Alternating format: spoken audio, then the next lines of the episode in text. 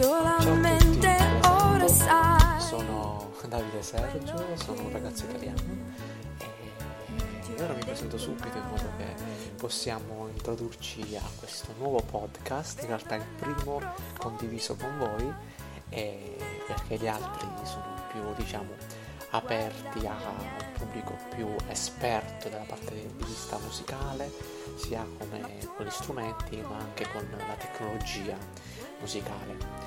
Uh, io sono un percussionista, sound designer, sono un tecnico dello spettacolo e praticamente vi spiego un pochino da dove sono partito e mi presento anche un po' generico ma anche poi andando in particolare dal punto di vista musicale e poi magari vedere anche parlare anche un po' di passioni, di come trovare la propria passione e cose del genere. Allora, per quanto mi riguarda, io parlo di musica. La musica che è una forza vitale dell'essere umano che diciamo che è anche un po' percepita proprio da quando uno è piccolino, quindi anzi si dice fino, cioè addirittura dentro la pancia già era percepita la musica, i suoni, proprio nel grembo. E questo pensiero qua mi, mi porta anche un po' a riassumervi uh, la mia passione un po' per la musica e come sono arrivato a raccontarvela. Diciamo anche un po' il piacere di collocarla in un periodo uh, che diciamo la musica nasce dai tempi lontani fino ai giorni d'oggi e ancora oltre in realtà. Uh, poi la speranza anche di portare, di essere diciamo utile ai ragazzi che hanno la mia stessa passione, le mie stesse difficoltà e anche perché no ai loro insegnanti ai ragazzi che un po' come me girano per gli eventi, per le feste, condizionati da una musica che poi cos'è quella musica? Anche un po' assorbita dall'uomo in modo passivo. Per me la musica è proprio vitale ed è grazie alla musica che oggi sono qui a parlarvi di quello che è stata la mia passione e come sono arrivato ad essa.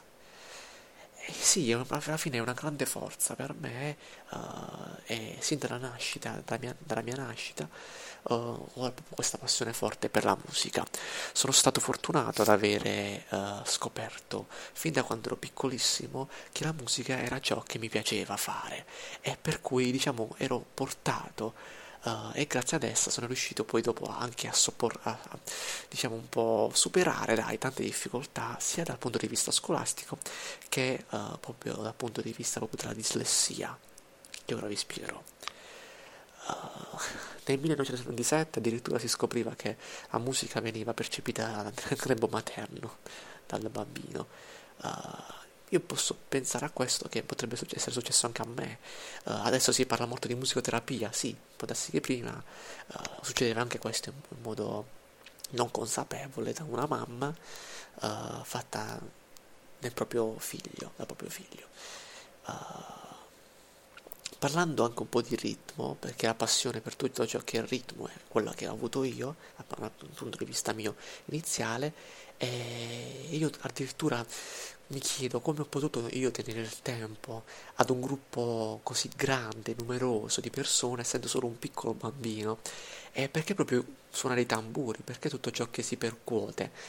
E ad oggi penso anche, non potevo essere attratto, che ne so, da una chitarra, da un clarinetto, che poi anche ho studiato io questi strumenti. Forse la, la risposta poi l'ho trovata in qualche documento poi successivo, grazie ai miei genitori, addirittura ho trovato, studiando queste cose, una tessera di famiglie numerose in cui il capofamiglia faceva di professione il maniscalco. Cos'è il maniscalco? Ora ve ne parlerò. Uh, questa foto qui c'era anche il mio nonno, uh, che poi alla fine era il nonno di mio nonno, e si sono tramandati questo mestiere da padre in figlio. Sì, uh, il maniscalco, diciamo che ormai ad oggi è un mestiere scomparso, era colui che faceva i ferri di cavallo, sì, a misura dello zoccolo dell'animale. Così battendo sull'incudine col martello uh, era una cosa che mi piaceva molto a me anche fare. Il, il ritmo è una delle difficoltà però più comuni per i dislessici che suonano e qui ritorna quel discorso che vi ho accennato prima, la dislessia. Potrebbero anche andare fuori tempo i ragazzi dislessici. Beh, forse proprio perché è una delle cose che è nata con me, io credo di non avere questa difficoltà. Il mio futuro, beh, il mio futuro diciamo che è un desiderio che sto iniziando a mettere a fuoco, tornare ai suoni della natura, rendere, rendere un po' loro, renderli la cosa più tecnologica, avanzata, che potrebbe esserci, per esempio, è stato diventare uh, e registrare Uh, sì, anche divertente registrare questi passi di un attore, per esempio, sulla terra arida e renderli sonori, o il cigoglio della porta creando suspense. Questo ora viene chiamato sound design, sound design o rumoristica, è semplicemente effetti sonori con l'uso di tanta tecnologia. Uh, adesso vorrei passare, uh, prima di finire questa prima parte, uh, parlare anche della parte analogica e la parte digitale. Ecco qui il digitale. Allora, è nato il computer negli anni 40 più o meno e, e poi personal computer negli anni 70. La musica elettronica nasce un po' usando strumenti analogici, i nastri un po' magnetici, non so chi di voi se li ricorda o chi li conosce. Proprio all'inizio della musica elettronica, perché parlerò anche di quello, uh, le registrazioni ambientali che poi erano più basate su questo, che poi è venuta anche chiamata musica concreta, uh, proprio parlata anche da, cioè, dai primi esperimenti. Noi, io, io, mi ricordo quando studiavo musica elettronica, parlavamo di Ligeti, che ha fatto anche i glissanti, che, che ne so, i nastri magnetici prima, li tagliava con le forbici e poi li rincollava. Adesso invece siamo abituati a modificare dei file sul computer proprio con l'avvenimento del personal computer, la musica elettronica uh, diciamo che sfrutta uh, l'elaborazione della macchina. E...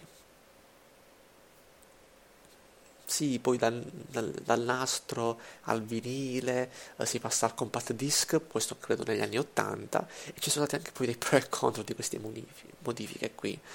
c'è stato poi il campionamento del suono, che poi passiamo da una forma d'onda fisica a una forma discreta, però qua non voglio andare nel, nel diciamo nel particolare perché sennò poi vi, vi stanco, vi scoccio. Uh, vabbè, posso parlare che oggi si utilizzano anche dei simulatori digitali suono analogico che era più caldo. Eh, sempre negli anni 80 c'è il MIDI, quello che non so chi di voi conosce, uh, il MIDI che è stato importante poi per automazioni, per automatizzare, uh, comunicare gli strumenti elettronici fra loro. Allora voglio concludere questa prima parte perché poi nella seconda parte di questo podcast volevo parlare della musica pedagogica, anche parlare di Orff, uh, non so chi, lo conosce, Carmina Murrana, didattica e l'apprendimento musicale. E niente, alla prossima, al prossimo podcast.